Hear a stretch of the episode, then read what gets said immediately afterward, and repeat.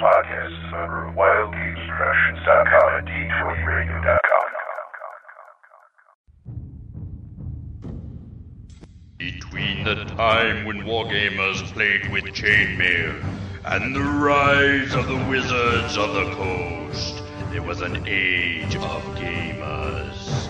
And unto this, Gygax, destined to bear the crown jewel of TSR upon a troubled brow, to show you all how to roll for initiative. The Roll for Initiative podcast, volume number two, issue number 91. DM Vince sitting alongside DM Nick Hey folks, how you going? How you doing? How you doing? and DM Will. What's going on? And nothing much, we're sitting there for another episode of the Roll for Initiative podcast. In case you haven't heard, and or this is your first time listening ever, we are the only podcast dedicated to Advanced Dungeons and Dragons First Edition. The one and only, the best edition. Come on, guys, back me up. Woot, woot. Oh yeah, yeah, sure. of course.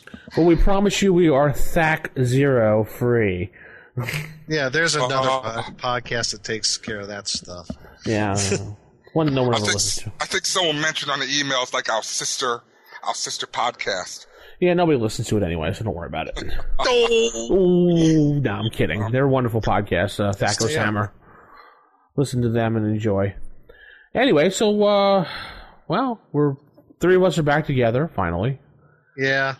Like I said last time, it was a weird. July was a weird month, so more or less back to normal. We're back to normal, sitting in our chairs, relaxing, waiting for the summer to be over.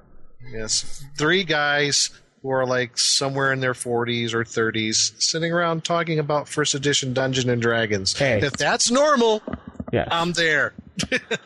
hey, I'm not that old just yet. Oh, I, I take offense to that because I know I'm 42, but I mean, really? yeah, well, I'm just saying. Yeah, rub it in there. I, I'm I'm right behind you there. I'll get up here with my walker. I'll, Yeah, unfortunately, I'm not, I'm not the baby of the group anymore. Matt is, actually. Yes, he's a young whippersnapper. Yeah. As a matter of fact, he's not here today because he's playing. What is he doing again? Uh, HeroClix, a tournament HeroClix. He's trying to win that $300 uh, Thanos uh, Hero Click or something. Yeah, Oh, that's what it is. Yeah. Yeah, I remember when we were coloring our dice with crayons. Yeah. Yeah, And I remember we used pieces of paper inside of a cup. yeah, and we liked it. Oh, Yeah, Will is so old they didn't even have dice invented back then, right? you know, yeah, you know that's the bad part about it. Oh, They those days. literally rolled the bones. Yeah, they literally rolled. I'm gonna have to take some Geritol now. All right, so uh, we're all here. You don't need to hear what we're doing. We'll head right into sage advice. Sage advice. Sage advice. We can sing sage advice. Sage Advice this week is brought to you by Mattel. No, I'm kidding. Uh, Sage Advice, we have a couple emails. You can email us at rfistaff at gmail.com or 570-865-4210, the hotline. That's right. All kobolds are standing by. Yes, they're standing by to take your pledge. Will you pledge for that little kid out there? Anyway, we have an email that just came in. Bing! And DM will. Go ahead. Let's see here. It says here, Hey all, DM Dan here. I just listened to issue 89 segment on playing evil characters, and I have to say that DM Will is wrong. Dun dun dun dun. And he goes here, Don't feel bad, Will. I'm not a Will hater. You're my favorite host. Here's why. So he, he, he got some uh, brownie points there. Uh huh. It says here, Will states that as a good person, he's incapable of playing evil accurately. When has AD&D or D&D been about playing things completely accurately? I never heard in any game I ever been in anything like, dude, I just can't get into this because the game doesn't treat combat, religion, whatever else like it really is. Why should morality and ethics be any different? Here, an approximate, uh, let's say, approximation is likely good enough. Let me see here. Furthermore, if alignment must be played accurately, what about something as simple as the basic mental stats? I know I play characters that are either smarter or dumber than I am, for instance. it's impossible for me to play these characters accurately, but that's never pointed out as an issue. Why, again, should evil good be different? And let's see what his last part here says. I also think it's important to remember that just because a character is evil doesn't mean that he or she is always completely evil at all times. For PCs, if the evil character has a reason to care about his or her companions, even if it's just that by working with them, he or she furthers his or her own evil ends, then that PC shouldn't cause more trouble than a good and neutral character. Other reasons, love, religion, shared background, etc., are even better. I think that it's only when a PC is played in the stereotypical 13 year old boy, I'm evil, I'm going to kill everything kind of mindset that things get to be a problem. Relatedly, what's with all the Kender hate? Hmm. I think that I'm a Kender is the same kind of excuse as I'm evil for playing like a jerk and it doesn't have to be that way. Anyway, I like the show a lot. Keep up the good work. Thank you, DM Dan. Yeah. There's some good points. Some definitely good points. Little, yeah, Kenders. Ah, Kender, here we go again. Well, I'll tell you, I don't like Kender, and I guess I'm evil for saying that, but I don't like them. Kill them all. anyway, let me just let me let me say this. I'm not saying it is not for me as a player to have fun playing an evil character. It's not about a rule. It's not about playing it accurately. I just have no desire or any type of, you know, want to play an evil character. I just have It's no a personal preference thing. it's Yeah. basically a personal preference. Now, Yeah. don't get me wrong. I, I I have played evil characters before, and I have, well, only in one thing, and I hosted an adventure or two that had evil characters, but that's a Pathfinder issue. And it was, I think I stated it on that show about Second Darkness, mm-hmm. where the characters are evil. Now, that's a whole different story, but I honestly cannot play you know, in good faith, knowing that I have good people in the party. I'm playing an evil person and just go with the flow because of the adventure. It just doesn't work like that for me. I just don't see how that can work. And like I said, it's a personal preference. It's not a rule issue. I just don't think it's it's good for me as a player, and I think I'd be doing the group a, a, a an injustice by not playing the character the way it, it properly as an evil character, if that's what it is.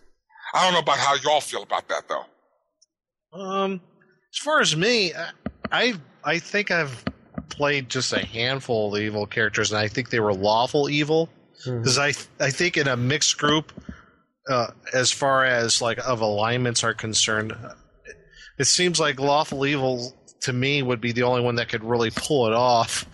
Neutral evil and chaotic evil, not so certain, but I mean, I played a lawful evil character in a group where there was like chaotic goods and neutral goods and neutrals and stuff like that.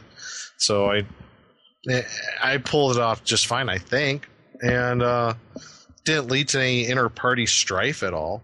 But like like you said, Will, it's it's it's a personal preference thing. It's it.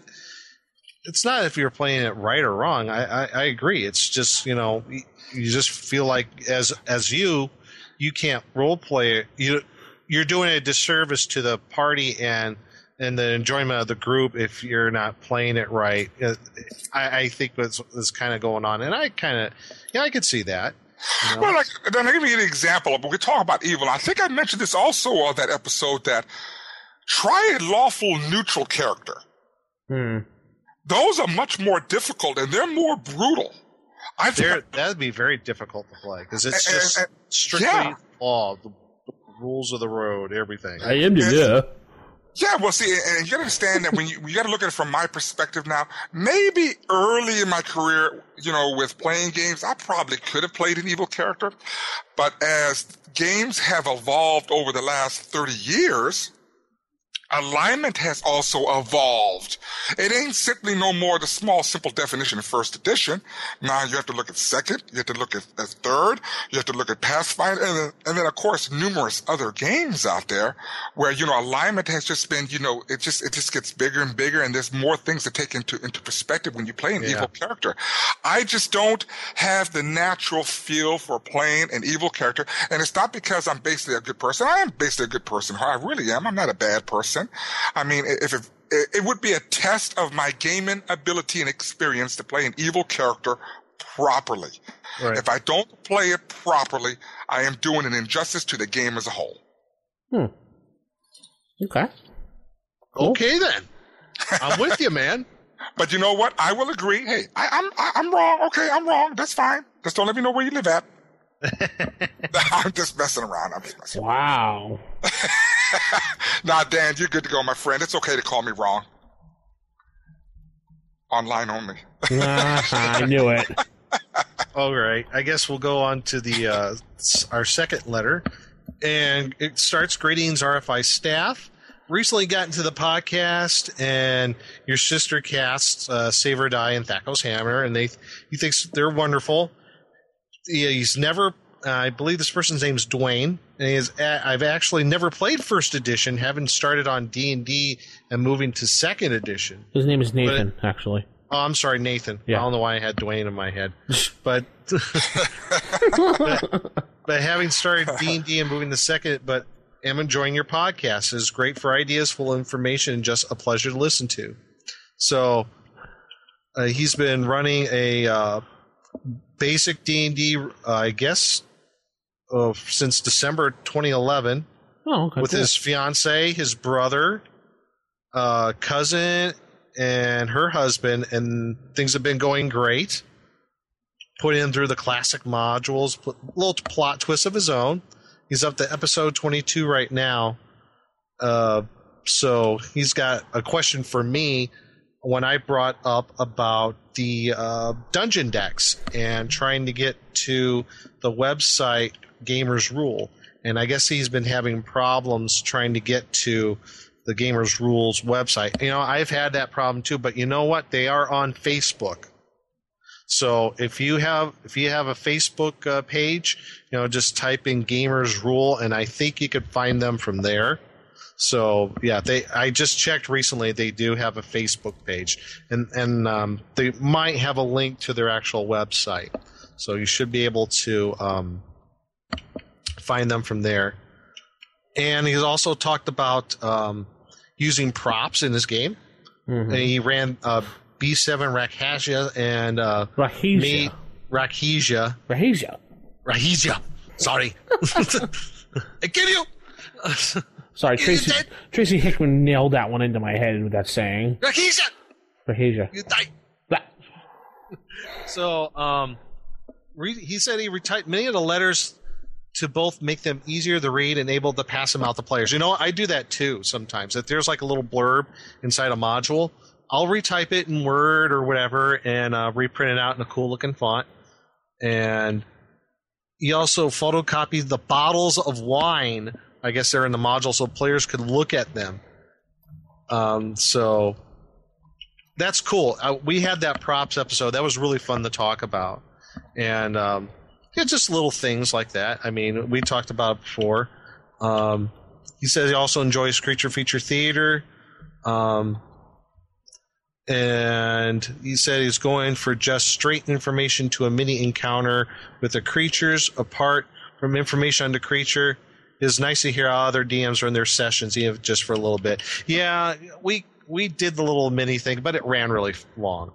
Yeah, You he's know, way and- back on episodes. Yeah, it was like eating up like a half hour More than of the show, uh, if not more. Yeah. So we, uh, you know, but we will um, have creature feature theater coming back as far as you know presenting monsters, and hopefully maybe a new one in the past with approval from Vince and Will. So we'll see. Um, we don't no approval. Put it in there. well, I'm going to send that monster to you. There's a new monster I was talking about with them before the show, and oh yeah. you know, I'll let you guys know what you think about it. Disappro- So, you know, not approved. Not approved. okay then. Go on. I'm sorry. Um, he was also wondering about what other groups do for mapping. Um, just trying to do a straight graph paper and pencil, but it wasn't working well too well. So he was trying to focus on. He was focusing too much on the actual dimensions, uh, of keeping of the of the dungeon of the of the uh, corridors and rooms tried photocopying. That didn't seem to work too well, but uh, he redraws map on graph paper, taking it out secret doors, traps, and and the like, and still covered unexplored areas with post-it notes. Interesting. I've heard other people, other casts that people use whiteboards, computer programs, or tablets. So I use a whiteboard for it. I'm actually concerned about doing that again. If not, use that next best thing battle mats. Find the battle mats. Those are awesome. Oh yeah, especially the Pathfinder ones are good too. Yeah, if you can get battle mats from Chessex or whoever, you know, get them. Especially if you go to the cons, they might have like some oops versions of them. You can get them for dirt cheap, and there's like really minor stuff that's wrong with them.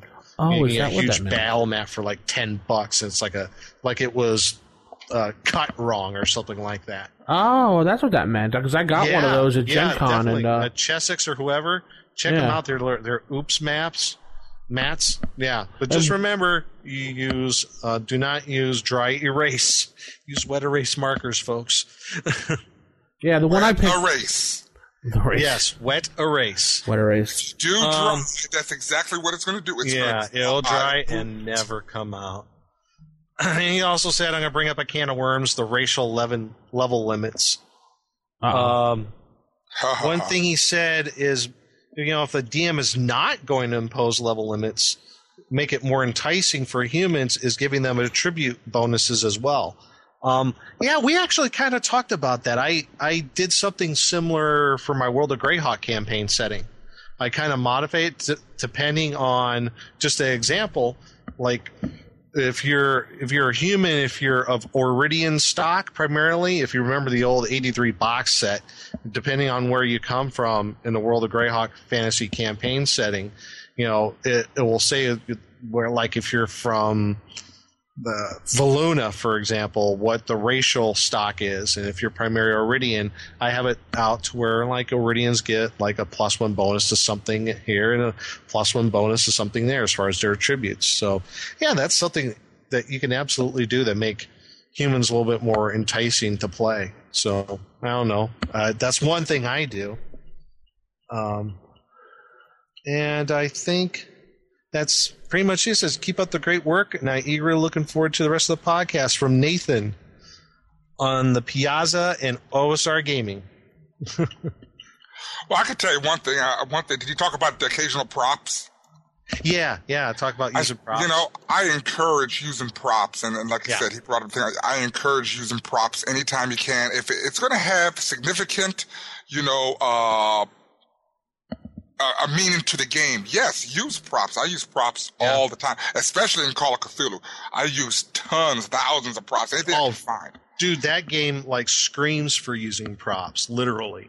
And I think, And- if- yeah, and if you don't use props, I mean, yeah, will it hurt the game? Nah, not really. But let me tell you, that entices the players to get more active. They they have more appre- appreciation for it, and, and they get more interested in it. Oh, And it's that's- props. And it adds a s another level of immersion into the game. Yes. if you want course. uh, if you want to feel like you're like once years ago i i did um like a side adventure where they were uh my my original group they were going to a silver mine that was inherited by one of the dwarves and this silver mine has been uninhabited for like hundred years.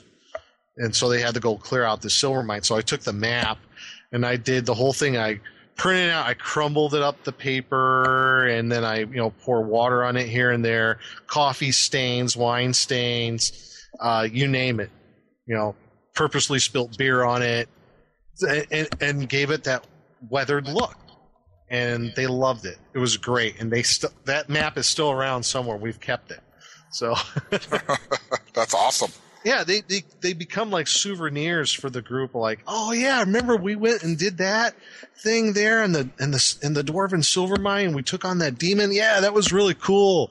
You know, stuff like that. Those not only do they enhance the game itself, that second level immersion, but after that, you know, you, you don't just toss them away. They're kind of mementos of those occasions, and it's kind of like you know when uh, when uh, you know they found the one ring and he put it up on his mantle, he, and uh, and Bilbo would you know talk about his exploits, you know, Right. going going on that search for with the dwarves. So it's kind of like that in a way, at least how I see it. Cool. Excellent. Did you finish the email up, or is there any more? Or? Oh yeah, he said. P.S. Eagerly await the creature feature theater on the flump. Now, that's never going to happen. I'm sorry. That's going to be our next creature feature with Nick. and- Flump? No. I'm not doing that. You could do that, Vince. It's all yours. I volunteer you. no thanks. Where flumps? Yeah. All right, thank you, uh, Nathan, aka I don't know, has it Bove? Bove? Bove on Bove on the Piazza And OSR Gaming. and OSR Gaming. Yeah, he's from the Piazza forums as well as our forums. Speaking of Okay. which, OSRgaming.org is our forums. You can join us and chat with everybody and try to annoy Will on a daily basis in the forums. No, no, that's okay. They can annoy me. That's all I'll right. do I, one more post there, and and so I like post once every six months or something like that. Yeah, I know. Nick is, Nick is up now to 20 posts now. Yeah, I'm sorry. I should get over there more. You don't have to. I understand your your reason of not going there. I'm busy. Yeah, you just you said it's pretty much the same thing being rehashed in your mind. So Oh come on. yeah, that's all good though. Yeah, okay, cool. All right, our last email comes in from DM David D. Maybe he would be actually be DMDD or double D. oh, no, wait, triple D. you're a devil. Triple D. Yeah. This is There a cool. This is kind of a cool concept when I read this at first. And I'm like, I can think of so many ideas to do with this, but here it is. I am GMing a game where the players have just captured a black dragon egg. I wasn't really expecting them to get it, but thought they earned it, so let them keep it. Knowing that black dragons are chaotic evil, and except for an elf, they won't live long enough for it to mature anyway. I think that they are going to try and sell it. In a city like Greyhawk, how rare would a black dragon egg be, and how much would it be worth? Please let me know what you think. I think I have some. uh, Excuse me. I think I may have someone evil steal it as another hook for their adventure. Thanks, DM David. Wow. I thought that was really cool having to have a black egg and running around with it. And Well, the funny thing is that they captured a black egg. Doesn't sound too difficult to me. As far as selling it, oh, to the highest bidder. Hello. No, ca- capturing it, capturing. oh it. well, yeah. When they said they captured it, wow, that was very challenging. I wonder how much XP they got for that. what kind of bait did they use? I mean, no, I'm just messing around. What's the breath weapon of a black dragon egg? they use, yeah, they use the flat of their blades to get it. Okay, Whatever. yeah, that's hilarious. Or a spatula. well, the poor thing would end up scrambled. So they got they obtained a black egg, and I was thinking so many different ideas about this. Like you can have the they never said they killed the mother, so you'd have the mother hunting Yeah. them down. That could be an adventure. Play play keep away from the mother. Well, Yeah. if that's the case, then they're going to have some serious problems. Cause Mama got to go look for her baby. I would have to I have to look at some other issues with the party. What's their general alignment? Is there a, is there a paladin in the party?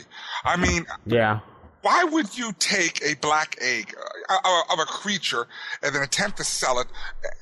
How do the players know that the alignment of the black dragon? I wasn't sure what he's saying about, it, but the black dragon we know I think is uh, chaotic evil. But Yes, how would it the is. players know that? How would the players know? All they would know the stories are that black dragons like to eat people, kill cows. They live in swamps, what yeah. everything. There's me- a little bit of metagaming thought going on there. Yeah, maybe he should have said we all know. The party knows that black dragons are evil. They should have just left it at that. I mean, but whatever. He's basically trying to say is his party's probably going to try to go sell it. He wants to be prepared on what price to throw at them when they try to sell it, and so it doesn't sound too cheesy, I guess. Well, I'll tell you right now, you're, you're talking about a lot of gold for a black dragon egg, and then I would be concerned about who buys it. Because eventually this is going to haunt them in, in, in the future later on. If they play long enough, you know, someone may, you know, get this dragon to grow up and be a, be a threat to the lands, whatever. Yeah, he pretty much said they won't live that long for it to mature, except for maybe one of the elves in the party. Oh, you already have plans of killing them, huh? no, we meant age-wise. They're not going to live that long. yeah, I say 5,000 gold. that's it. That's, it. I No, I was thinking at least double that. 10? I would think thirty to fifty thousand gold pieces for that. Because, like I like I said, one, if they captured this thing, that implies that mommy or, or and or daddy's still around. They want the egg back. I could see it them. could be a whole role playing issue right there. I could see them getting uh, up to upwards in an auction a million gold pieces. wow. But if you give, I mean, what what does that you know speak for the game then? What's going to happen then when you give a million gold pieces to these to these Well, people? hold They- on a second. Now, now, now, now, now. Don't forget, they got to auction this off. Well, there's they got to pay They got to auction. Well, you know, the auctioneer. The they're gonna have to pay tax. taxes, the local tax. Um, it is a it is a magical creature. You might have to pay a, a, a certain fee to the uh, Magicians Guild. Um, let's see. You might have the tax coming in from the king. The T tax. Don't forget T tax. Hey, just like our government, they're going to tax you into oblivion. And they'll probably wind up with like five gold pieces. Yeah. So In any event, I suspect that it's going to be extremely difficult to sell a black dragon egg inside a city. Oh yeah, there's definitely a black market sale. Oh yeah. This is something that you're not going to sell out openly. Rest assured, there is going to be some bad guys saying, like, they got a black dragon egg. We shouldn't let anyone get it except us. I just see some, a lot of issues. Well, yeah. If it's going to be on the black market, then then the whole tax thing goes right out the window. Yeah, so I, I don't know. Like I said, I wouldn't give them a lot of gold and everything because I, I think they'll just, you know, mess that all up onto itself. But yeah, they're, they're in a quandary right now. Okay. yeah. All right. City So until they return the black dragon egg. okay. All right. Thank you, DM David. So let's see the news from. Let's talk about a little news from Gen Con. Gen Con just passed, obviously now. As you're hearing, this is probably well into September. Where we have a little backlog going on, but Wizards of the Coast did announce they were releasing the back catalog electronically. Thoughts, gentlemen? About frickin' time. I just remembered when they pulled that all their stuff off that was PDF when they it was three years ago I think they did. Yeah. This the amount of people were like, "What the deuce? Hey, Especially, yeah. was getting this stuff, paying for it, everything was cool." But I'm uh, now I'm kind of wondering, maybe they pulled it three years ago because maybe they're doing it. I'm just speculating here, folks. Maybe they're putting in a particular format that that so it's not just a PDF. Maybe I- they're having their own s- format for these. I have a feeling it's going to be one of those. You pay us whatever, like D and D Insider was.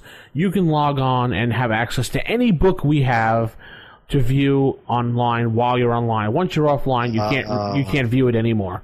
I see where you're One of those. Yeah. No, like I said, they said it was going to be released in electronic media. Electronic media, I think, is the biggest, you know, conflict right now among the internet. You know, everyone tries to pretend they know something. They have some type of inside source. And, you know, I, I don't know if it's going to be PDF. And, you know, I, I am leaning toward like what Vince was saying, but I'm hoping, I'm very much hoping that it will be released in a format where print on demand is an option. I would like that, but you know they're probably not going to do that. Yeah, I highly doubt that. there's going to be a lot of control over it. I can tell you right now, it's not simple a, a thing like, well, we're going to do the same thing like we did with DriveThruRPG and then give them all our PDFs. I don't think it's going to be like that because that's what don't- caused the yeah. problem from the get go. There was a lack of control on what was going on, and there was, um, I think there was a lot of piracy involved too as well. There has to be a bigger control. There's been piracy going on for that for how many years with TSR? Oh, forever. Well, that's the whole point. That now they're going to get it under control. Now there's going to be a new set of you know things, regulations, or rules set. Hey, you know what I would do? I, I, I would hope they would hire me and say, "Listen, what can you do? Give me the stuff. I'll start scanning the stuff. I don't care. I'll do something. We'll do it the right way." Remember back in what was it the, uh, the late '90s when all the people had all those little websites back on AOL and TSR shut them all down. Yeah. Oh, for that copyright reasons. I remember. Yeah. Even if they had like the mention of Dungeons and Dragons, they like the lawyers went after people. It was ridiculous. Yeah, it was absolutely insane. insane. I remember that stuff. That was crazy. Yeah, that's why I'm kind of leaning towards that. Maybe in that three years, they were converting all those PDFs to a more proprietary format. What can You they? know? What can they? What can they put? What can they do with them? Uh, All right, so they released like on Kindle. all right, so they PDF them and they watermark them and they Kindleize them and they EPUB them. What more is there to do? I mean, there's still ways around all that stuff. I know, I know. Uh, that, I'm just speculating on here, though. But I mean, the please. thing, like, I have Adobe Acrobat, the full version that I, I got with school, and I can go in and take watermarks off things. Yeah. I mean, what's to stop me from? I'm not that I'm going to do that, but what's going to stop me from saying, "Oh, Vincent Florio, boop, take it right off." Right. I think And they they need to realize that they can only do so much. There's only so much they can do, and, and you know Yeah. we gotta we gotta trust. And this is what Pathfinder does with their products. You know, you buy a product, you get a free PDF from them with, through their subscription. And I, I have questioned them numerous times, like, well, how do you expect people to be honest? They said we just hope that they will remain honest. And I think like, wow, that's kind of stretching it. We're talking about gamers, and I'm not talking about. I'm not saying all gamers are rotten to the core, but there's some gamers out there that are scrupulous and they don't care and.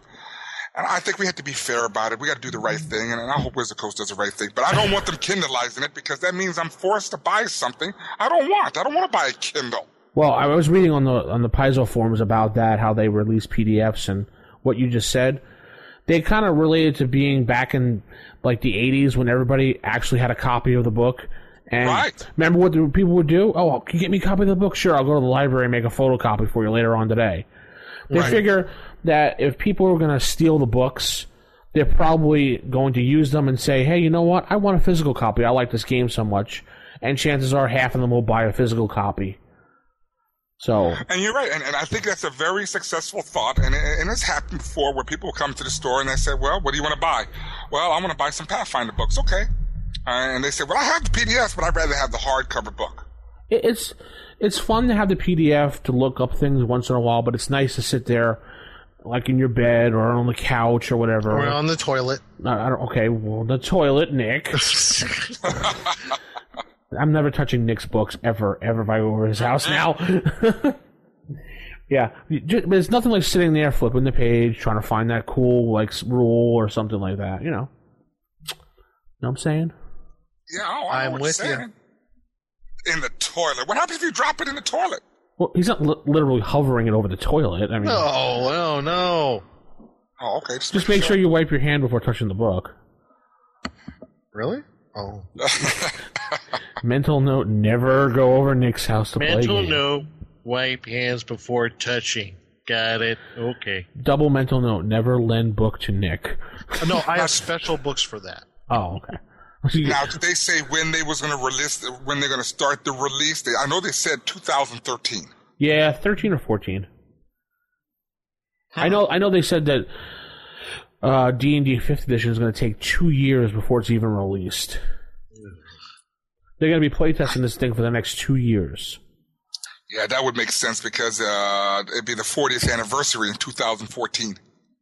Oh, maybe that's why they're doing that. Oh, okay. Well, I mean, that'd be one of the reasons. Be a, that would be a great time to release it on the 40th anniversary. I think that would be just ironic if they released it at that time period. Maybe. But like I said, they need playtesters. I know they said they had like 75,000 playtesters. They want more and more and more. And 75,000 people is not nothing to sneeze at. That's just the people that signed up for it.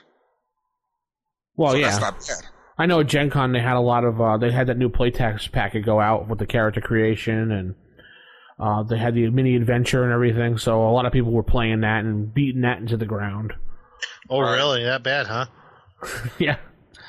Yeah, there's some issues that's come out now because I mean I saw where they said they're going to have Vancian magic, they're going to have Mhm. mana, and then they're going to have spell points.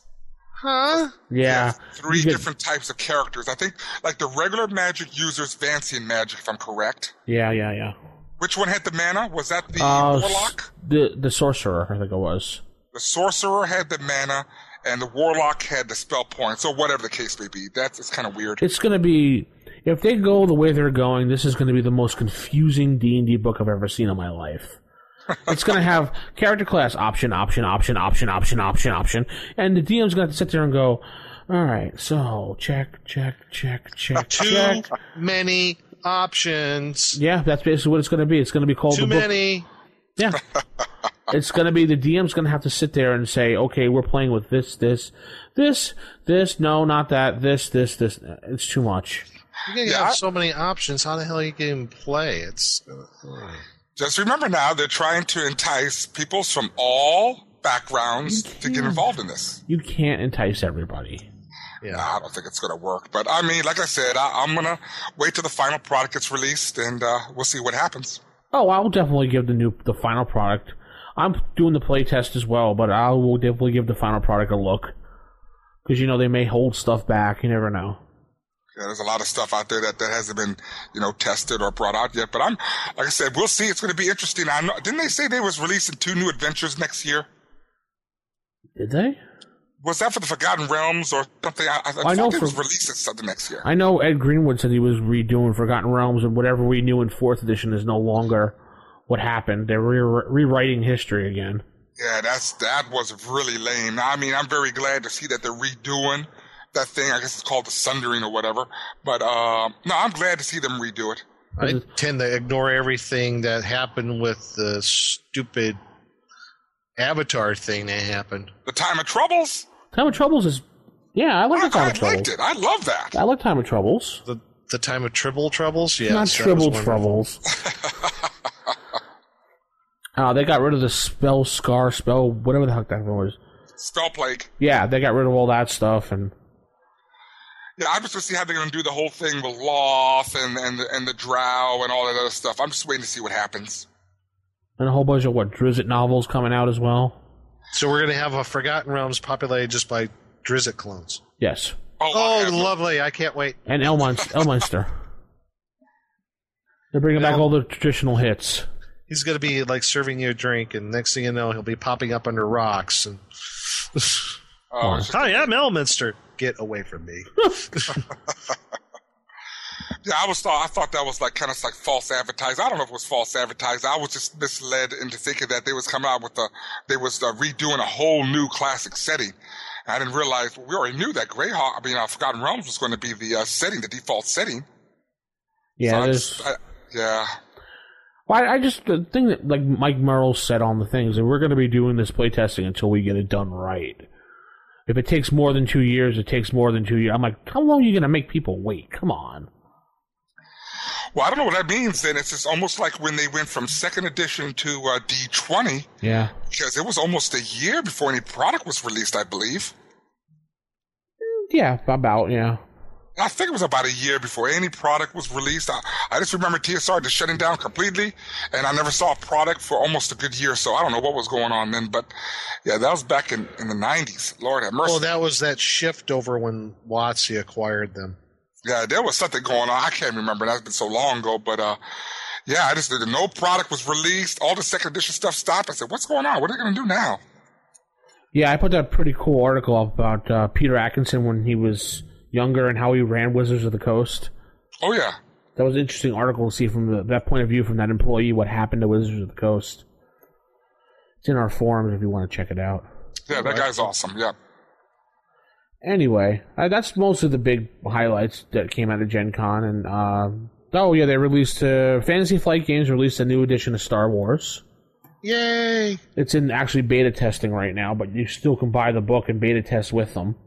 Oh, So uh, we'll see how that works out. That's a new RPG, right? Yeah, new Star Wars RPG. Yep. Yeah, because Fantasy Flight also is releasing their new uh that new miniature uh Starship Combat game 2 sometime next month. X-wing. X-wing, that's it. Yeah, I can't. I'm looking forward to that. that looked pretty cool. Yeah. Don't they own the Star Trek one too, or no? N- uh no, because WizKids is Oh, doing Whiz Star Kids. Trek. That's right, WizKids. Okay. Well, if Matt was here, he'd be all into all this conversation right now. Right. All the WizKids stuff. He knows all about that. Wonder if Matt's won this this tournament or not. he better have. He better get that Thanos for not being here. Yeah, definitely. yeah, no kidding. All right. Well, Better post on Facebook with pictures. Facebook. Oy. Uh, Yeah. Anyway, Sage Advice, RFI staff, gmail.com, 570-865-4210, the hotline. Or join us at osrgaming.org slash forums and join in on the fun. Ask many questions. We go, we talk from first all the way up to, actually, we, just, we talk from basic all the way up to D&D next on the forums, plus other games. Join us in the fun. Let's head to Table Manners. Typical. Of all the evil creatures in the world, I like to find one with table manners.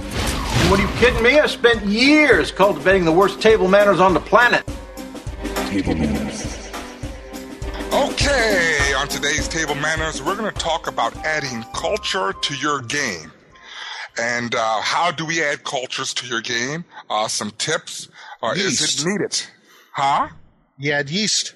Oh yeah, yeast. Yeah, Yeast that'd cultures. Get it? But um bum. yeah, when you have the mushroom people, sure, you can do that. Will is Will is referencing uh, a magazine here, Polyhedron magazine. Remember that magazine? Yep. The RPG I used to s- s- uh, hand out back in the day. Yeah, I was never an RPGA member. Well, they were a good set of magazines. Even if I you weren't, know. I always felt left out. yeah, if you really weren't into the RPGA, just signing up to get these magazines were well worth it.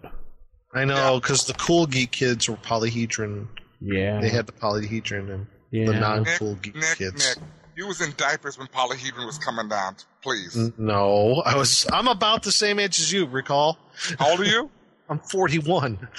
Uh, I'm one year older than you. See, like I said, you was in diapers. Oh, for God's sakes!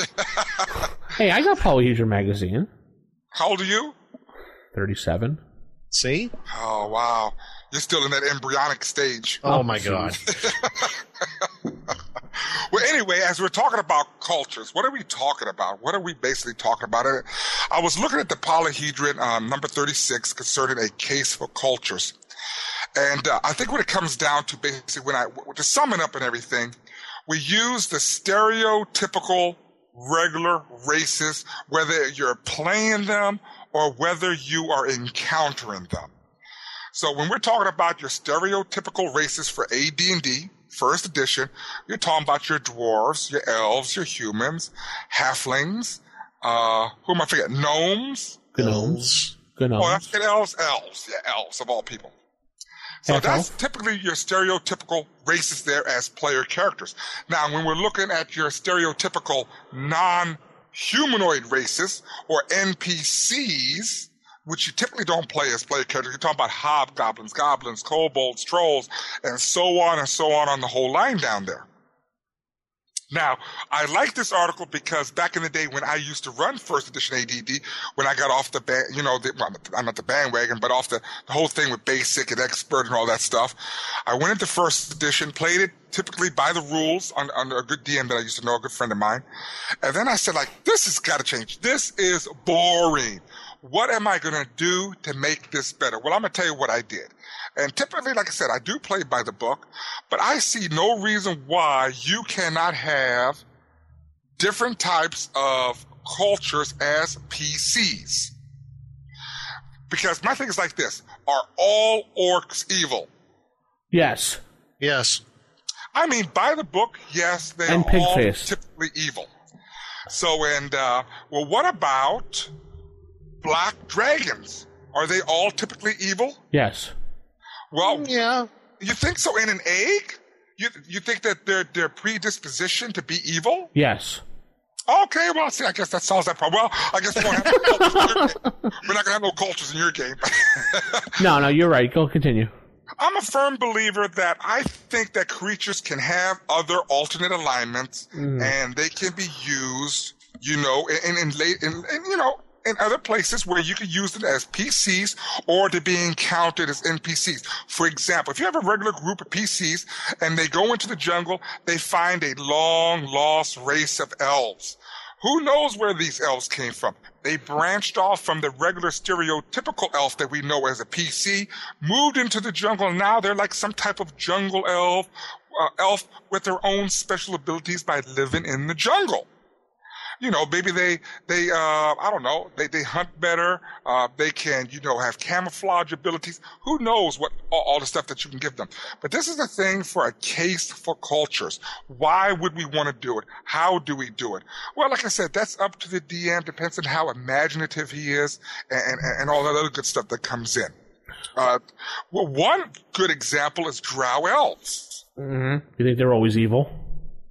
Well, not that they're being always evil. It's the fact that they are a branch. They're a different culture that branched off from the, the regular group of elves that lived on, on, on, you know, on the surface. True. The same thing with dwarves. I mean, there are some dwarves that live underground. I'm, I'm sorry. Well, with dwarves, they don't typically live underground or live in mountains. But there's just some of them that branched off from that line. Druger, whatever they're called. Or... Duergar, Duergar, Yeah. Darrow. No, Darrow. uh, What are they related to? Gnomes, halflings, something like that. The Darrows in, uh, I think in the second edition, I'm sorry, not second, but the uh, second monster manual, they got big eyes and everything. They look kind of funny looking. Mm. But they're underground. But again, it's just that they branch off and they form their own culture with their own uh, political beliefs, their own religion, their own economy, and, and, and their relationship with their environment is different from the typical or the stereotypical that you normally play. Well, your your example of the black dragon egg that we said before, that dragon could turn into a, a good dragon if it's raised the right way.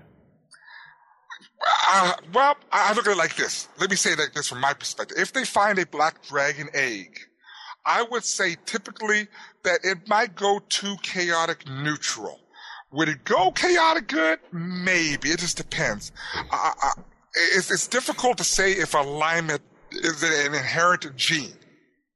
I don't think so. On my, one of my campaigns, I, I I had a gold dragon. The party automatically assumed it was lawful good, and they were like, "Oh, it's a gold dragon. We've heard gold dragons are awesomely good." They walked in and found that it wasn't an awesomely good dragon. It was a black Uh-oh. dragon that was painted gold. No, it was an actual gold dragon. He just was just a really bitter, evil dragon because of the way he was treated as a child by humans and And dwar- that- and orcs and elves. And, And he got the short end of the stick, and he became bitter and evil, and he just wanted to kill people. And that makes sense. Now, when we talk about cultures, now this is where it gets with cultures. That, that, that- see, that's good because now we're talking about one specific uh, creature or monster, but now we're talking about a race, a whole large group of elves or dwarves. It could be even humans. I mean, humans are stereotypical as well too as the typical, you know, PC. All these things can be, you know, a good DM is going to say, I'm going to take this group of humans and I'm going to put them there. And I'm going to make up their own religion. I'm going to make up their own, you know, special abilities if they have any. You don't have to have special abilities. I'm going to have their own, just, just, just a whole different thing with them so that when they are encountered, it's going to knock the players off course because they're like, whoa, look, we just ran into a bunch of elves that lived in the jungle. Hey, what's up, brother? And the next thing you know is you got a bunch of, uh, darts being, uh, blown out of, uh, those uh, blow guns and everything to paralyze you. And then you get eaten up because they're cannibalistic. Huh. Or, you know, they might be cannibalistic elves that live in the jungle. Who knows? I mean, in Dark Sun, the halflings were ca- cannibalistic. Yeah, Oh, that's, that's true. true. Yeah, yeah. You remember though? That's just a, that's not your typical stereotypical, you know, uh, halflings. We, we all know halflings to be kind and generous and they like to drink and party and all that stuff. And even kender like to do that. Mess around yeah, mess around with those halflings in, uh, in Dark Sun and see what happens. They eat you. No, no, no, no, no. so, uh, I mean, how to do it simply is for a DM simply to just uh, get a piece of paper, you know, and do, you know, the, what do they call that stuff again? Um, when they're trying to make something up new. Create. Oh, well, I, I mean, the creating, but when they call it, what's the, the English term? I, I was, I keep forgetting it. Um, to, to create new things. I forgot how to do it. You know, they're thinking and thinking and thinking, but, and then they write down all the stuff that comes first to their mind and so on. But, uh, have I'll think about that when I talking think about. yeah, it's a tough word. I, it's on the tip of my tongue. Uh, tips, well, tips is just simply, you know, I, I think the best way to get tips, read National Geographic. I would definitely tell you, yeah, that and make sure that you provide good service when you give people food. Oh, sorry. Not those tips. Oh, I'm sorry. Okay, okay, I'm sorry. I mean, if that was cannibalistic, there ain't going to be no tips left. Let me just tell you that. Everything will be eaten. So, no. Read National Geographic. Look at real world cultures in, in real life to give you some type of idea of what you like to, to put into, you know, a different type of culture in the game if you can. I mean, it doesn't matter. It doesn't matter what it is. I mean, just pick something weird looking or, or something that you, that, that's strange, something that might, you know, grasp someone's attention. Right. You know, and, go ahead. and I think with like, I was reading through the article for some like culture. Like my players aren't going to care about the cultures. They want to know, can I kill it, and what kind of cool stuff does it have? but yeah, I see. but not not necessarily. I think, like you were saying, if you take a particular race of of demi-humans and maybe like like the wild elves, like in this article, and you kind of you really uh, turned it, you know, askew a bit, and put a different point of view because in his game world he put them somewhere else, not like in the Valley of the Mage, but he put them like in a jungle setting and kind of did that. I did have kind of a question like, well, you know, what happened to all their magic and everything? I mean, couldn't they have like, you know, fashioned stuff with their magic or anything? They forgot about metalworking. I, I just, I don't know. I some of that didn't fly with me, but you know, if it works in his game world, hey, that's cool. But and it what I, what I really wanted to say was, and it doesn't have to be really extravagant, like long, detailed, you know, social economic history of Right. of this of of hobgoblins in your world. It could be just a few paragraphs. You know? Yeah. It could be just something that, you know, oh, this would be a cool idea. Or, you know, oh, okay, I want to do this too about my hobgoblins in my world. You know, just a mm-hmm. few paragraphs, you know, maybe a half Not a even. page of like cool stuff that you can throw in. Check marks are all that matter. You know, bullet points. Yeah, pretty much. you know, it doesn't have to be like, you know, like what we saw in second edition, the complete book on hobgoblins. Ugh. A whole book? The complete book for only thirteen dollars and ninety five cents. Yeah, you know, a whole book on on who? you know, do we really need a whole book on these the uh, on kobolds? I, I I just don't think so. So The you know, just a few paragraphs, like get some like like you're saying, get some ideas from National Geographic, Smithsonian. You know, look out there and see what's Right. out there in the real world, and yeah, pick and choose. Now, another tip. Now, this is for those those people out there that really get into miniatures. I, I I think another uh great example of how to in, in- you know involve different cultures is use different types of miniatures of the same monster. If you take a look at orcs, and orcs do have pig heads in first edition AD&D, we can never get off that. Orcs do have pig heads. Yeah. They do. But look at the orcs from like Lord of the Rings. Look at the orcs from other movies that might have orcs or something similar. Later and editions. everything, you see? And you, if you can find miniatures, and uh, Lord of the Rings is perfect because they have like three or four different types of orc miniatures. They have these subtle differences on the miniatures. You can identify which one of the Uruk-hai and, and what are the other ones called again? I don't know. Oh, I can't remember all of them. The, the ones from Mordor and, and whatever, whatever. I think there was the Uruk-hai, there were black orcs, and there were Right. regular orcs. The, oh, what which one with the Orogs? Well, whatever the case. Orogs, something like that. Yeah. Yeah, there was all different types of orcs. There's like three, four different types of, of, of. So I mean, there's there's a reason why they are the way it is, and there's different types of goblins, and this applies to any of the monsters and everything. If you want to, you know, make it. I, I just think that it's good just to have some of those differences in there. And like I said, it doesn't, and just like uh, Nick said, doesn't have to be extravagant. Doesn't have to be like 5,000 pages of why this orc made up a new god and did this and everything.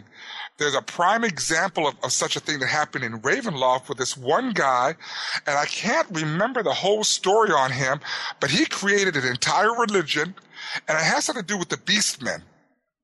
And uh, Ravenloft formed its own little, you know, little demi-plane form and everything. Or not the Right. demi-plane, but its own little uh, land there and everything. And he's there as as the uh, the boss, the boss monster, whatever.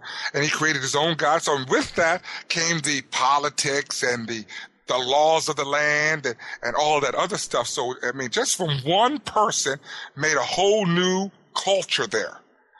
And uh, I, I think it just adds some more spice to the game. It's not necessary. It's not needed. But if you feel that it, that, that it will add flavor to the campaign, I say go for it. I Sure. encourage- But pretty much, that's about as all I can cover on that. Okay, cool. Cool. Yeah, it was a good. It was an interesting article, and I just thought it'd be nice to throw it in there because people like to add a little flavor to their game, and maybe they need a source for inspiration. And you can get a hold of the Polyhedron magazines probably through uh, half price books, or I think some people. I think I don't know if they're legal to put online or not. Um, probably not. Polyhedron, Yeah. I don't think they're legal to put online because they did have advertisements. Oh, all and right. they also had, I think, people's, uh, what do you call it? They had submissions from other people sent to them. Same thing with Dragon Magazine and Dungeon Magazine. Yeah, I You know, they it's in the same deal. That's the same deal. They have to get permission from every, every and each person to get, you know, to, to allow that to happen. Yeah, there's actually. I'm looking at Polyhedron the magazine. There is no actual copyright on it. Hmm. It only says is I'm using the official newsletter of TSR's role playing game, and is free to all RPGA members. Hmm. Yeah, I would have to look it up and everything. But the problem is, though, if if it's not copyrightable and everything, Oh, there someone sent in an article, and I don't know if it becomes property of the RPGA Yes, or copyright what- TSR. Yeah, see, that's the whole. Yeah, that's the problem right there. Yeah, copyright TSR 1985. There you go, and there's exactly why, and that's why Dun- uh, the, the Dragon magazine thing blew up. Well, it's too bad because these would be some interesting things to stick online because not everybody had access to them. Well, hopefully, if they do things wisely, this will be part of the back catalog, which I seriously doubt. But uh, that'd be a great if they could get them all together at once. Oh, That's some nice. good stuff. Because Back some of these catalog of Dragon, Dungeon, Yeah. and Polyhedron would be great. Polyhedron had some really good like ideas, adventurous classes in them. Yes. Dun- And I Dungeons in missed out on it because I wasn't cool enough. Mhm. you should have just joined the join. It was only twelve bucks a year. Yeah, you were cheap, I know. No, I was spending all on Moon pop pies, and pizza and moon pies, and comic books. well, comic books, but we didn't have moon pies. Will Will was spending it on moon pies because that's from his generation. That Bye. is gross. I hate moon pies. I think the nastiest thing on the planet. Ugh. Oh, are you kidding me? You gotta freeze them. They're awesome frozen. He was Gross. spending on moon pies and Bazooka Joe gum. Hey, now Bazooka, yeah, Bazooka Joe gum. I had that all the time. I had no problem with that. That's thirty second gun. Ugh, the Flavor nastiest 30 gum in the world. and that's it. for five cents, the nastiest gum in the world. Bazooka Joe gum with the cheesiest comics in them. Yeah, they did, but the, that was the best gum in the world. Play tricks on people. I used to take that gum and stick it on people's chairs so they sit on it and all that. I I Nice. love that kind of gum. Nice, Will. And you say you can't play an evil character. No, that's not being evil. That's being mischievous. Oh, okay. Ooh. All right, so write us in and let us know what you think about adding culture to your game. What do you do with your character classes? Do your orcs have pig heads or not? And uh, Do Also, your like- clerics use sharp edge weapons depending on their god or not? no, that's that's second edition. No. And you know what? That is so funny. No, that is a good point right there. There's no reason why you can't do that with your stereotypical cleric and have a different culture where they can use sharp weapons. That's Thank called- you. That's called an evil cleric. That's what it's called. That's that's part of culture. yes. Eh, whatever. And um, actually, like you said about other orcs, you can look to later editions too for the miniatures because they have changed so much Oh, between first, second, third, and fourth to now fifth. Probably they're probably gonna look so much different again. So Yeah, look at Pathfinder's miniatures. I mean, there's so many miniatures out there. When you look at these orcs, I'm like, what the world happened to you? just go It's- to just go to reaperminis.com and you could probably find about at least a dozen different orcs. But the orcs will all have the same excuse. It's something we don't talk about, just like Worf did when he said, like, what happened? That's just something we don't talk about. That's right. That, that, that was awesome. Yeah. anyway, let's head into uh, some game mechanics. You think I'm mad? Perhaps I am. What are you, a wizard, a genius? Darn. A perfectly good brain wasted. Game mechanics. Okay, folks, there we are in game mechanics in our podcast, and uh, we're going to uh, go to the Unearthed Arcana for this. I mean, boo. Or, or yay or boo, depending on who we are. The the great Unearthed Arcana split that happened in 1985 that none of us have really gotten over, apparently. But Yeah. A 20 year old debate. Yeah. I'm good with it, even though my book is of all of them is the one that's like falling apart, real bad. You know, My Monster Manual 2 is like that. No, my Monster Manual 2 is fine, but my Unearthed Arcana, just like in the past 10 years, is just like gone the pot. I don't understand. But anyway, Unearthed Arcana, we're going to uh, just look over the Thief Acrobat. It's not one of those player character classes that you see a whole uh, a lot of, but you know, if you're playing a thief and you're looking at uh, kind of spicing things up, trying to do something different with it, um, the Thief Acrobat is a pretty good option to look at. Yeah, I So- always thought of this class as like the Eastern Ninja. Yeah, it's it's like or the Western Ninja, whatever you want yeah, at. Yeah. it's. I don't know how I would really just yeah. I guess it'll be like the the Western version of a ninja in a way. So let's just do a brief overview on that Thief Acrobat on page twenty three of our Unearthed Arcana. So, as with any uh, class that you got to you have certain qualifications that you have to uh, be able to uh, achieve min- minimum strength of 15 and a minimum dex of 16. So all you guys who made that you know thief with only a 14 or a 13 strength, well, guess what? Can't do it. Oh. And there's one thing I found interesting is with this class, it's not considered dual class or multi class. Um, when Gary Gygax designed this class, the Thief Acrobat, and I, if I remember correctly, was originally an issue of Dragon Magazine. It's a split class specialist. So basically, what happens when your thief achieves fifth level and meets those minimum requirements of strength and dexterity, you can then become a thief acrobat. But what happens is your certain skills get locked in at the fifth level ability, particularly pickpockets, open locks, find traps, and remove traps. And read magic will never be gained after that. So once you yeah your character starts to go down the path of being a thief acrobat and you need to find a thief acrobat to train you that must be at least 10th level. so good luck on that. So there there are some there are some I, I there are some drawbacks to this, but you do gain some other things about this too. Uh, once you get on to once your other uh, abilities, thief abilities are locked up, you gain other ones like uh, tightrope walking, pole vaulting, jumping and tumbling. Um, and also your other abilities of move silently, hide in shadows, hear noise, and read languages. They go through their standard per, uh, progression as you go up in levels as a thief acrobat. Those don't get locked. It's just the the real thiefy stuff that really defined a thief.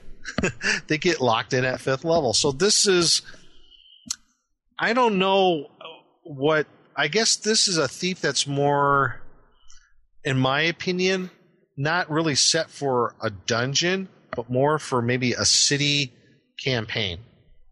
You know, this is something set for like going across rooftops, vaulting across uh, the uh, spires of the city, stuff like that. If you're looking for something more uh, a city, uh, a village or whatever themed kind of thing, but you know, um, I mean, sure, there's chasms to be jumped across in a dungeon too. So, but I think it's kind of more like a an urban type character, at least in my opinion. And in the descriptions, they talk about how tightrope walking works, the pole vaulting, the jumping, and what have you. That goes into the in the details of that in the Unearth Arcana. But uh, one of the interesting things I found about this class, the um, if a, a character race qualifies as a thief, they can qualify as a thief acrobat. So you could technically have a halfling thief acrobat, a dwarven thief acrobat, a gnome thief acrobat. Wouldn't that be funny? Yeah. now that brings up. Uh, I was just I just popped into my head. You play that gnome illusionist thief acrobat. Ooh. Could that happen? Sure. That would be. Oh, that would just be sick as a character class. Gnome illusionist thief acrobat. That would just be sick. he does a tumble, ha ha, phantasmal killer, Yeah. or you know, yeah, pole vaults and then does uh, shadow monsters on you. That's pretty sick. Oh, I got to create that character. Uh-uh. Uh, so, okay, another way to break the rules. Um, so, and even in the the table, it talks about like the different experience levels and the level titles. There's like at fifth, sixth level, you're a burglar acrobat. Seventh level, you're a second story thief. Then cat burglar, master cat burglar. Then name level is actually tenth at thief acrobat. Um, so beyond that, talks about the uh, about broad jumping, tumbling, your uh, falling, how all that works, all the mechanics works for a thief acrobat.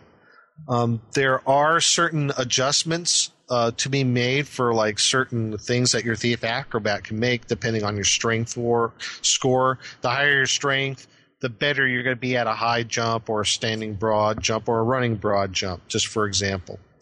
Um, and it has the tables that you need for all the different new skills of the tightrope walking, pole vaulting, and so on. And it goes through the uh, the progression of that. One of the things I, I initially thought of with the thief acrobat when we're as far as like to improve the class is I thought the fifth level cutoff was kind of l- low. Okay. I, I initially uh, in rereading this, I go, you know what? Maybe they should be a thief should be seventh level before qualifying for a thief acrobat. You know, because it just gives a little bit more percentage on your skills that are locked in. You know, that was just one of the things that was kind of running through my head. But it's maybe only a ten percent difference between the skills between fifth and seventh level. So, eh, I don't know. That was one of the things that was kind of uh, going through my head at the time. Yeah, or, or let some. Maybe as a DM, you can allow the things to improve a little bit too. Yeah, yeah, that's true. Maybe there could you could do that. Maybe not as um, quickly. Maybe it's like two to five percent, maybe. Yeah, something like that. Or if you're lucky, if you can find gloves of thievery or gauntlets of dexterity, you know, maybe that'll help you out too. So that could happen. I mean, but as far as like um, tips on playing, I have never played a thief acrobat, but now I'm thinking about the gnome illusionist thief acrobat. Maybe someday, who knows? It, it's a, I but like I said, it just sounds like a character class that is more for urban environment. It doesn't sound like a whole lot that you would do in a wilderness setting. It doesn't mean you couldn't use those skills, but it sounds like it's really like your um what you might think of a thief in a city. He's climbing walls there, not only that, but he's jumping across rooftops, he's walking across tight ropes, um, things of that nature. And and from what I've read, also if there's a thieves guild, they have thief acrobats. They're held in just the same regard as a regular thief. There's no real animosity between the two different types. It's just a different type of specialty, if you will, within the thieves guild. Mm, so, I see um, this as your swashbuckler class. It almost is in a way. Give in him a, a rapier and you know one of those little hats with the feather on it. You can run around hopping and you know trying to kill things in I French. thought it was I thought it was interesting that it does a do as far as a thief subclass, if uh, lack of a better term, even though it's a we call it split glass That there's an emphasis on strength. You know. Yeah.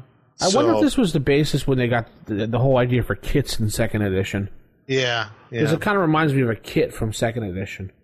Yeah, I, I yeah, it does kind of, and I think it wasn't it incorporated in the second edition. I think like an acrobat type in don't- second I'm- edition. I'm not sure. I never really got into second. I edition. think I think it did, but um, yeah, they did. What, you what you did? I thought it was in that complete thief's handbook. There was like a thief acrobat. it probably was. But um, what are your guys uh, your your thoughts on the thief acrobat and you know, what what's uh what's your two copper pieces on it there, Will? Well, let's see here. Thief acrobat. Nah. nah. I mean, don't get me wrong. I, I think a thief acrobat is a, a, a good uh, support character, but he would not be a primary support character. You know what I'm saying? Right. Because he like would not. Be, yeah, because at the moment he gets to fifth level and decides I'm going to go the thief acrobat thing, and, and, and let me tell you something. You know who was the, per, the the thief acrobat I'm thinking about is that one that was in that Dungeon and Dragons cartoon, that horrible cartoon. I that was that that- cartoon. Oh, that Well, girl. I'm sorry to break your heart. I loved The it all girl, its yeah. schlockiness. No, I mean it's it's good, but like I said, it's not a primary support character. It's, it's something that's in the background that if you need someone like that, and then you got a, a backup in case they fail to uh, find a trap or whatever. But I agree with you, Seth. But I think this is a character that's more suited for like a urban uh, type of terrain issue and everything. Yeah. Because, and, and then again, that's born onto itself. Because what are the other players doing? Are they all going to be thief acrobats? Are they going to be running around the streets? Oh, look, there she is. How'd she get over there? Look like Spider Man. Oh no, Spider Man. a comic. Pole vault, pole vault. Yeah. Yeah, that's what I'm saying. Yeah, I, I think what you're, uh, I get what your idea is saying is like, if you only have like one thief in the party, you don't want to make it eventually into a thief acrobat. This is like if you have like a multi-class characters with, or you have single fat class thieves, at least one other, and someone else is playing a thief. Yeah, okay, they could thief, become a thief acrobat. Hmm. Yeah, that's what I think. Yeah, that's what I kind of think too. What about you, Vince? I've never actually played the class myself like you. I yeah, I I've never played the class, but now I'm kind of intrigued the idea about a gnome illusionist thief acrobat. It just never it never would just be- appealed it never appealed to me to play the class. I mean Yeah, if I want to play It- it- ninja, I'll just go over to Oriental Adventures and play ninja. yeah. I am with the with those particular skills getting locked at fifth level. That's why I was kind of thinking, you know, maybe maybe lock them in at seventh. You know, maybe they should qualify at seventh level instead. This is level. like Will said, a, th- uh, a supporting character, like the third string in a football team or something. yeah, I would use it like a a perfect NPC to help the party out for once in a while. I, I Yeah. think it's more of an NPC class than a player class.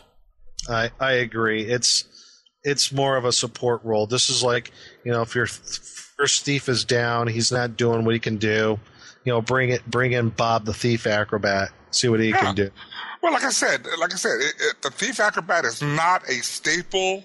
It's not the staple character class for a beginning game. If you had a group of four people, you'll get a regular thief, a regular cleric, a regular fighter, and a regular magic user. Now, if you have five people playing, sure, someone can go ahead and play a barbarian, and the person can go ahead and play a thief acrobat if they want. Right. Yeah. Yeah, they're just you know they're they're just background support kind of characters. Mm-hmm. Yeah, just another role playing opportunity. If someone wanted to do something a little bit more flamboyant, I guess, like you're saying, kind of like a Errol Flynn swashbuckler type, like you were saying, Yeah, Vince. I could see this uh, like a sea adventure, or you're going to be on a ship all the time. This would be a perfect. Oh yeah, definitely. I could see a thief acrobat in a in an aquatic type setting, yeah, you know, on Seabourn. So, like Water Okay. World. Oh, sorry.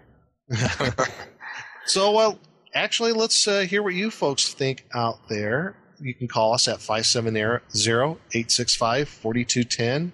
Leave us a voicemail, or you can uh, contact us at, uh, I believe, rfistaff at gmail.com. Oh my God, we have to mark this episode in history. Nick actually got both the phone number and the email address correct. Yes, you can email us and let let us what know what you think of the Thief Acrobat class.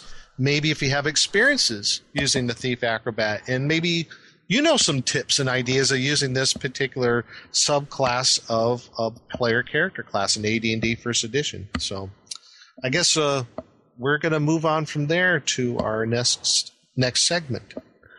Yes, we will.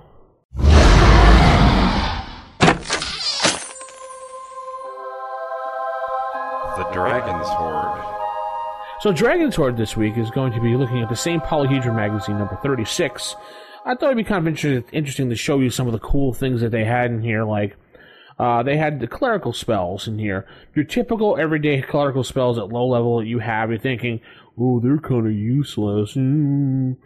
So they have a couple ideas in here, like, for example, continual light. The first thing that comes to your mind with continual light, more than likely, is like put it on a coin. We can use it and put it around our neck for a light source, or put it on Joe's sword. So when he's in front holding his sword, we have a light source. But an example they gave here was instead of you using it that, maybe you can use it to mark a monster that's running away from you inside of a dark dungeon.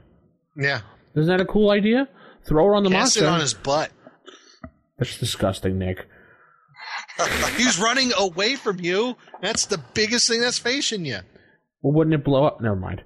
Um, All if he has, all if he's eating beans. Ew. Dispel magic. Now we've all looked. At, this kind of made me wonder. Dispel magic. You cast dispel magic on a single item to make it non-magical for one round. I never knew that.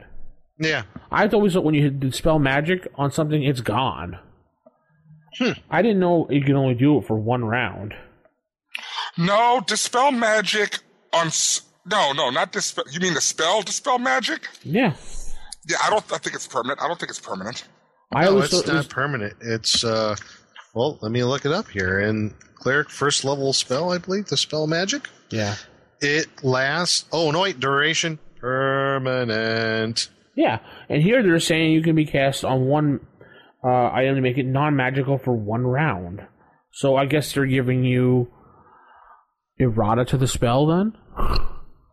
Or is that a D the basic D and D version of it? Mm-hmm. Or well, let's read in the description. Maybe if it's cast on an item, it only lasts for a certain round. Hmm. Okay, hold on. And while we're waiting, while he's reading everything, We could listen to this song by Conway Twitty. No, okay. no, could you imagine if there was a dwarf thief acrobat trying to go across one of those tightrope lines? I just couldn't imagine a 300 pound dwarf going across a tightrope line. Yeah. Well, he's looking that up also, the Feign Death spell. We all know what that spell does, but Yep. think of the spell as using it, you can use it to slow poison down.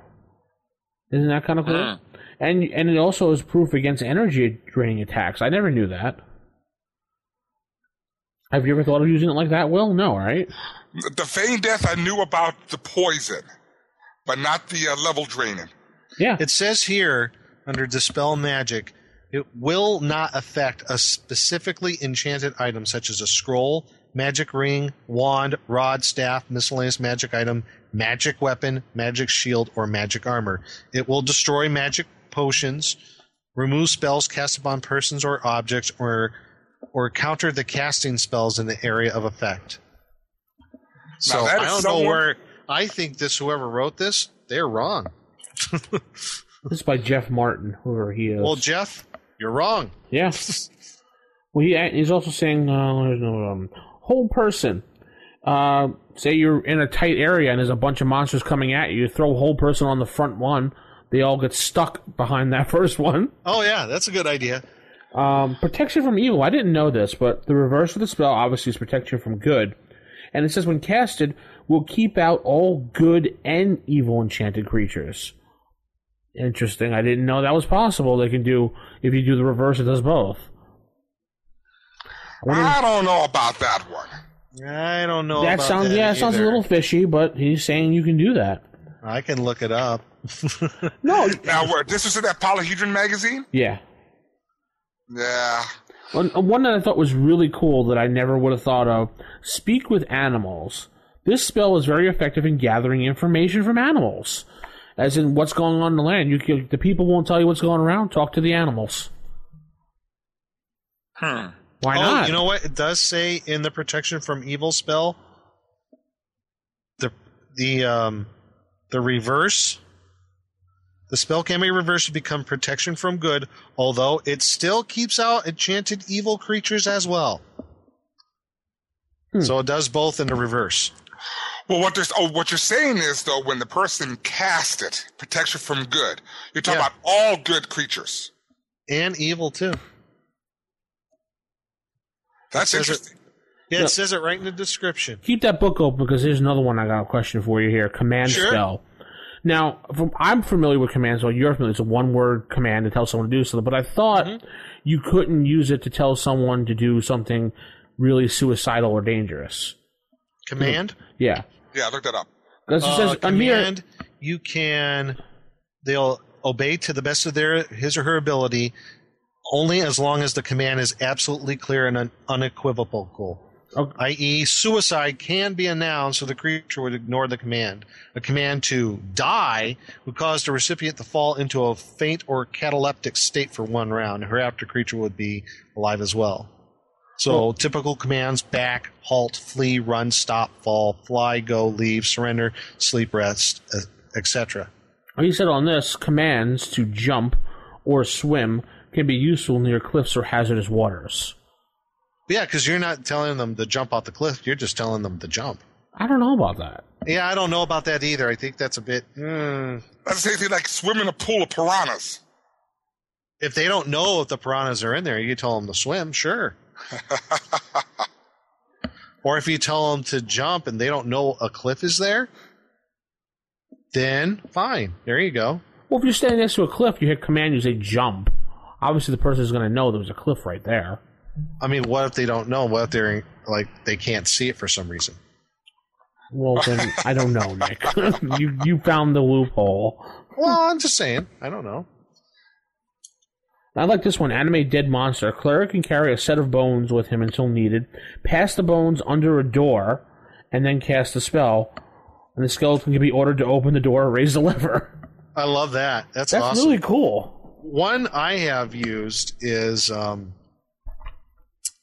I don't know if I spoke about this before. This was actually back way back in the day, back in 1930s, home, when um, I played a cleric in a group.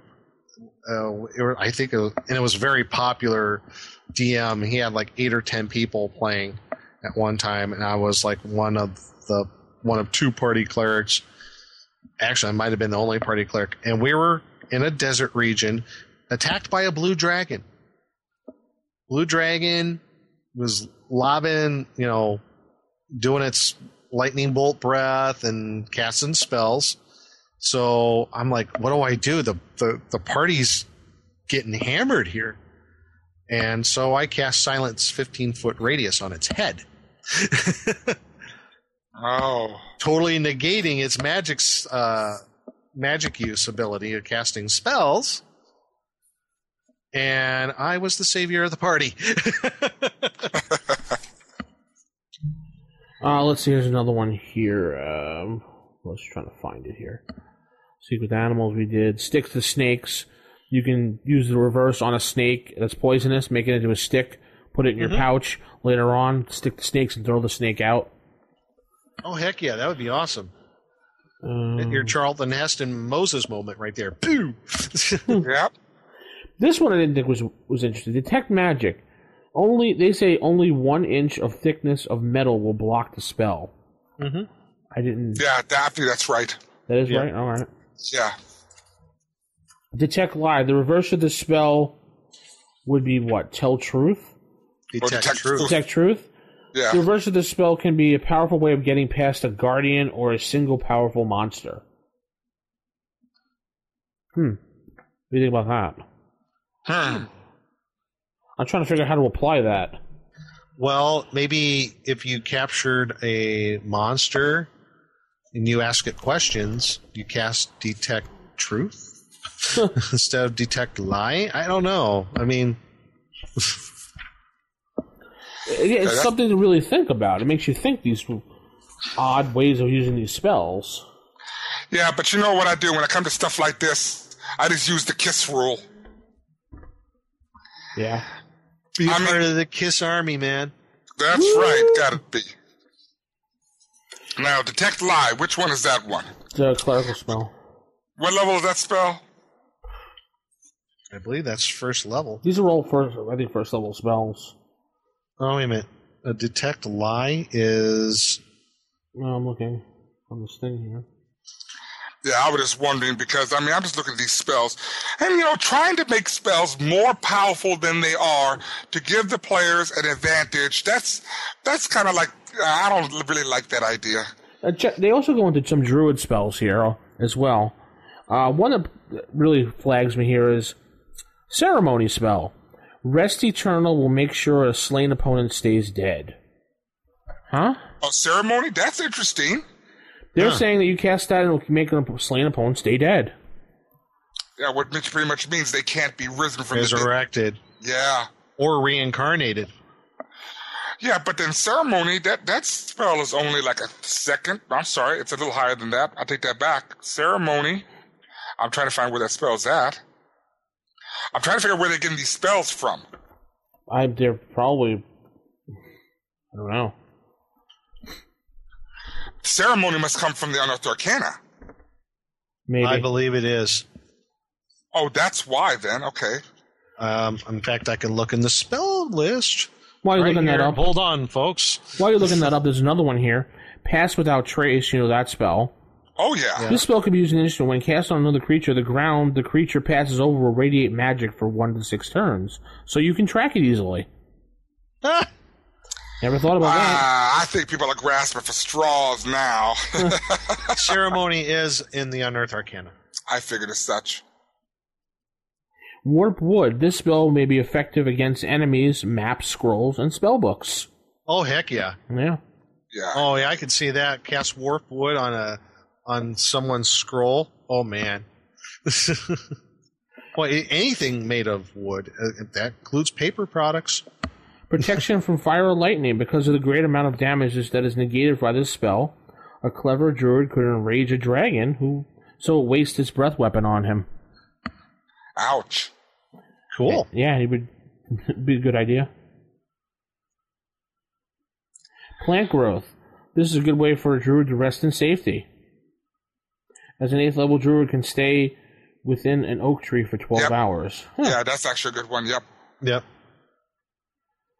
That's pretty much it. Those ones that stand out were really cool. Yeah, I guess it depends on interpretation and, and specifics on spells and so on. Uh, I mean, And if that you want, kind of brings up here uh, when we're talking about the druid. Have we done a show about druids? yeah, We have. I couldn't remember if we did or not. way back, it was like one of the f- ones that Jason did. Oh, okay. Okay. We could revisit. It doesn't matter. I was wondering because I know there was a Dragon magazine article back in the day where they kind of there was a really good thing about druids and how how useful they are in the dungeon environment. Druid. The druids. No one knows where they were came from or where they were going. Druid. Made Stonehenge. So anyway, if you want to start your own RPGA group, there's a letter in the back here you could send to TSR, and to let you know that they consider the different ranks of the TS. I never knew this. The different ranks of the club were Yes. fellowship, guild, conclave, and assembly. So you have to at least have ten members in your club to have a fellowship of the RPGA. I don't think it ended like that, but. Oh, by the way, you have to get this in before August 31st, 1987, so Oh. you're out of luck. Yeah. 1987, I was in boot camp. oh, man. Oh, poor Will. That's just terrible. And then Will got out of boot camp and started screaming at people becoming the drill sergeant that he is today. Oh, no, no, no. At least I wasn't reading from the book verbatim, just as Nick was just a second ago. Ooh. Hey. You're going to hear someone complain about that. We know who that is. Ah, well. what else? All right, so next episode we'll be back. It'll probably be after, well, After Labor Day. Labor Day. Uh, People really won't notice really because of the gap of the shows, but. And we're gonna have Will uh, read off of I five the last two more. word for word, module. the whole module, word for word. Will will read it, and that'll be the whole entire episode. Oh, Joy. Don't He'll- punish me. He'll break it down and tell us what is good about it and why it's wrong. I don't know. Well, I'm converting A1 to Pathfinder. I can tell you about that. You are really? I didn't know that. Yeah. Tell me about that. Converting? Yeah, what are, what are you doing? How are you doing it? All I'm doing it is simply just doing redoing the whole module in, in, in its original format. I'm simply converting it over to Pathfinder statistics, and I'm gonna show how simple it is. Cool. Are you are you running that with your local group or online? No, or? no, no. I I'm don't. willing to disbelieve. I don't intend on doing any more. Uh, when I do these conversions, I have no intentions of running any more of these first edition AD&D modules until I am done with uh, the Pathfinder ones that I'm doing.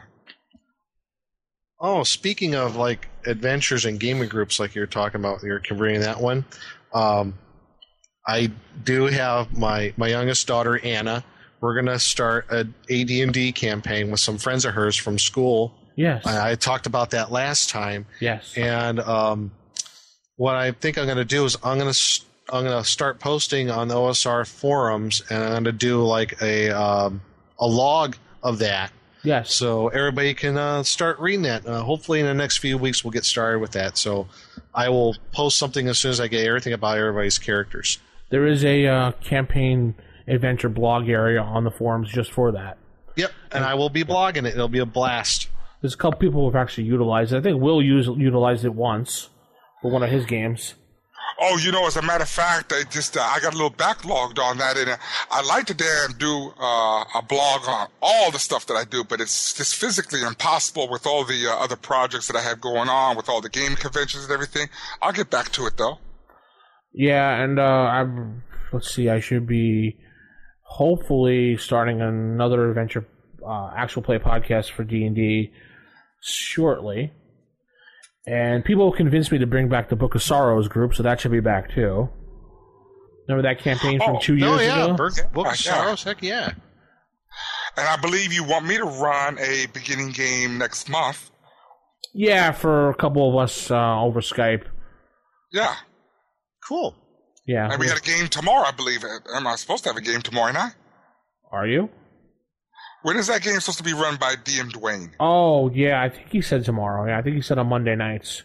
We better help him roll up some characters. Well, we're just going to be all busy, busy, busy this fall and winter. Mm-hmm. Well, everyone's going to be inside.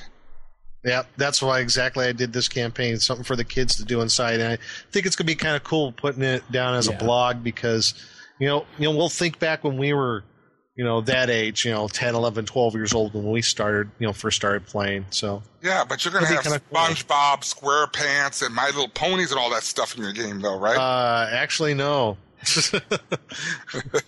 Not quite. Anna made a. She made a human ranger.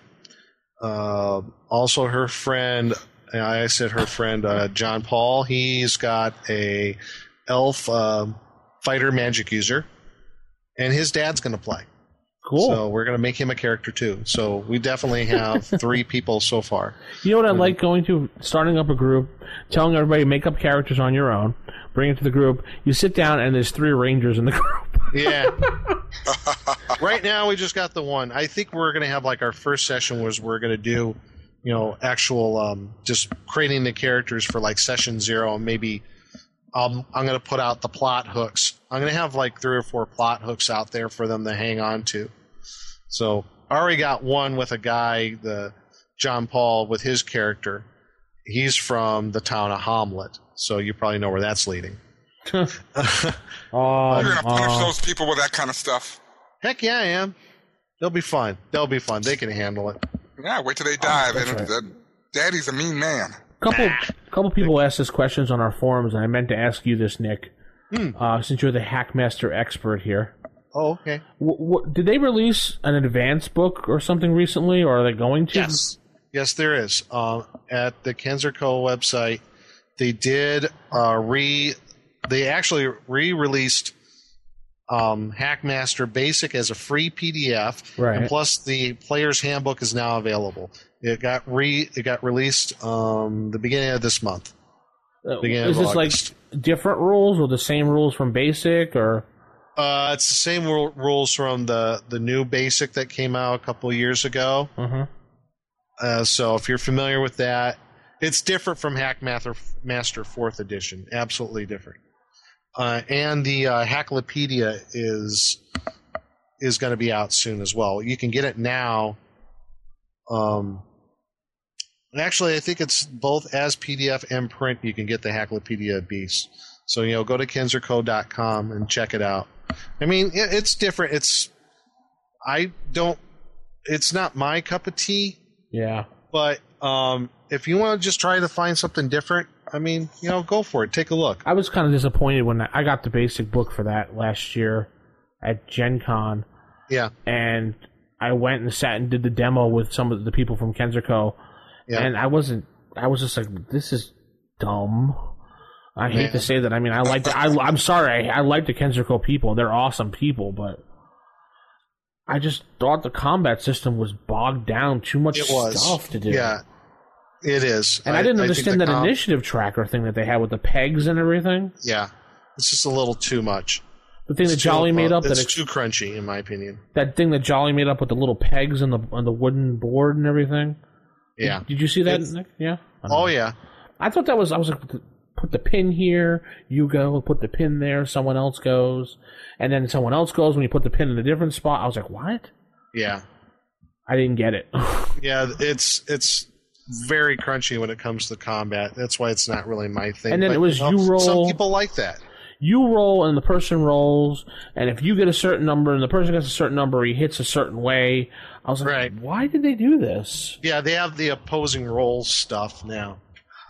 I'm, I'm, I was trying to figure out why they did that, and I guess to get as far away from fourth edition as possible. I think Well, well, what it comes down to, it when they're doing that, they're going back to that what you call it, that Warhammer Fantasy role playing game mechanic. Oh, It's almost like that in a way. Yeah. And being when we're talking about other RPGs out there, I, I went and got that free RPG from uh, that that DCC game. Oh yeah, okay. Dungeon Crawl Classics. Yeah. Yes. No, Oh, nah. not pass. Lame. I mean, you might as well play D20, another D20 game, except this one's a little more brutal. That's that's basically what it is. Yeah, You- I, I looked at it at first. I thought it was a cool concept, but I'm like, you know? I can retro this onto my any my game. I don't need a whole new mechanic for this. Was that that big giant black book that came out that was really pretty and everything? Yeah, they have two versions. They have the black book that's a limited collector's edition. And That thing was huge. I saw Yeah. that at. I mean, everything's in there, and it's great for that. But it's just really they like like uh, Will saying they just took the basic D20 concept and and did some little tweaks here and there, added you know new funky dice. But I'm I I read through it. I thought cool concept, very cool. But and I'm look, I I took a step back. And I'm like, you know what? I could actually take some of these ideas and retrofit this onto my AD&D game. yeah. Yes, absolutely. There's nothing wrong with that, and I see how they developed the adventure to do that. My issue with it is it's a D20 game. They added some stuff. They they removed a lot of stuff, but it's much more deadlier in this, in this type of system too. I noticed that. That's why they Oh, got yeah. that. Yeah, now they got that silly character funnel thing, and So, I a, love the character funnel. I think that's But- great. well, there's a lot of negative things that come with it too. So I've been watching the, the, the, the blogs on it and the forums on it concerning the funnel, and it just yeah yeah. Well, you're gonna die in this game. I tell you right now. You you feel the same. That's why they tell you to make three to five characters from the beginning. Yeah, but that's nothing new. They did that in Dark Sun. Yeah, okay then. Three to five characters. Wow. Yeah, but it's like real. It's really basic stuff. Yeah, it is. It's You really can make. You can make. In fact, there's an online character generator now for it. You hmm. know, it immediately generate like four characters for you, so you don't even have to roll them up. Oh, okay. Yeah. I, and, and if you wanted to do it by hand, it doesn't take long at all to generate a character. I mean, you're talking almost like back in like back in the original basic D and D days. Generate a character, you're done in like 10, 15 minutes. All right. That's, well, yeah. that's cool. That's all I can think of, and I think that's going to put a wrap on the chit chat part of the show here. Yes. as we all went off into left field and thoughts and Yes. dreams and hopes, and we listened to Hopes Will. and And, dreams. and now, for the rest of the show, Will's going to read from the Bible. No, I'm kidding. Anyway, I'm going oh to say lord. Exactly. Praise you. Uh, keep it original, keep it old school, and good night, everybody. Reverend. Amen.